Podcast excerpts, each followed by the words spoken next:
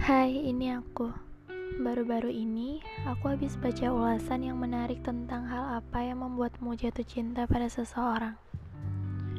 Di sini aku sepakat untuk semua tulisannya tentang ketertarikan yang timbul bukan hanya tentang paras, tapi juga pada mindset, wawasan, passion, kehidupan sosialnya, bahkan seberapa seru dia untuk diajak berdiskusi tentang apa pun, mulai dari politik, lifestyle, dan lainnya.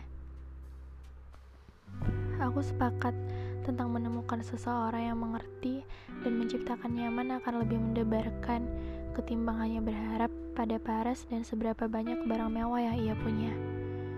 Dan aku percaya banyak banget orang yang ingin memiliki pasangan dengan kadar kepekaan yang lebih tinggi dibanding dengan yang mampu membelikan segalanya tanpa perlu bertanya apakah ini yang benar-benar kamu butuhkan. Nah, Aku mengutip kata-kata ini dari seorang sahabat bahwa orang yang kamu pilih ke depan adalah orang yang bakalan sering kamu tanyain pendapatnya. Dan aku lagi-lagi sepakat karena kita butuh yang sevisi misi. Itu bukanlah angan-angan belaka atau hanya alibi ketika menolak pinangan seseorang. Dan sejauh ini, usia 20 tahun mempengaruhi banyak orang Contohnya saja, aku dan teman-temanku. Kami mulai membicarakan masa depan, tentang ibadah, pasangan, dan bagaimana nantinya kami mempertahankan pertemanan kami. Kami mulai ribut, berdiskusi tentang circle yang saat ini kami jalani, tentang hubungan yang gak pasti atau pendewasaan diri yang sering lari-lari, dan kenyamanan bersama pasangan yang mulai menipis. Kami saling bertanya dan menemukan jawaban meski belum sepenuhnya terjawab tentang bagaimana jika ditinggalkan saat sedang sepenuhnya berharap atau bagaimana bila bosan saat kehadiran hanya sekedar keinginan bukan lagi kebutuhan. Dariku entah ini akan melegakan atau semakin menambah gusar jika memang berniat menjalani sepenuh hidupnya bersamamu dan memulai ini dengan mengenal lebih jauh maka jangan tanyakan keseriusannya.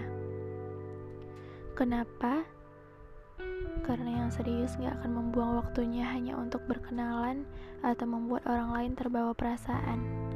Yang serius gak akan mencari-cari di banyak tempat ketika dia sudah punya satu yang menjawab goals dalam hidupnya. Nah, buat kalian yang sekarang lagi di relationship dan daripada mikirin niat dia dari awal, mending mikirin cara gimana bisa pertahanin dia sampai akhir. Sekali lagi, karena orang yang kamu pilih ke depan adalah orang yang akan menemani kamu. Dan kamu sering tanyain pendapatnya. Kamu akan menemukan orang itu pada waktu yang tepat serta suasana yang memungkinkan.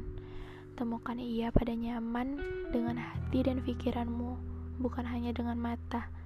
Kamu harus merasakan syukur karena berhasil menemukan seseorang yang pantas di waktu yang tepat. Selamat dan semangat mencari ya kita sama-sama punya waktu kok. Jangan putus asa. Semoga selalu bahagia. Dah.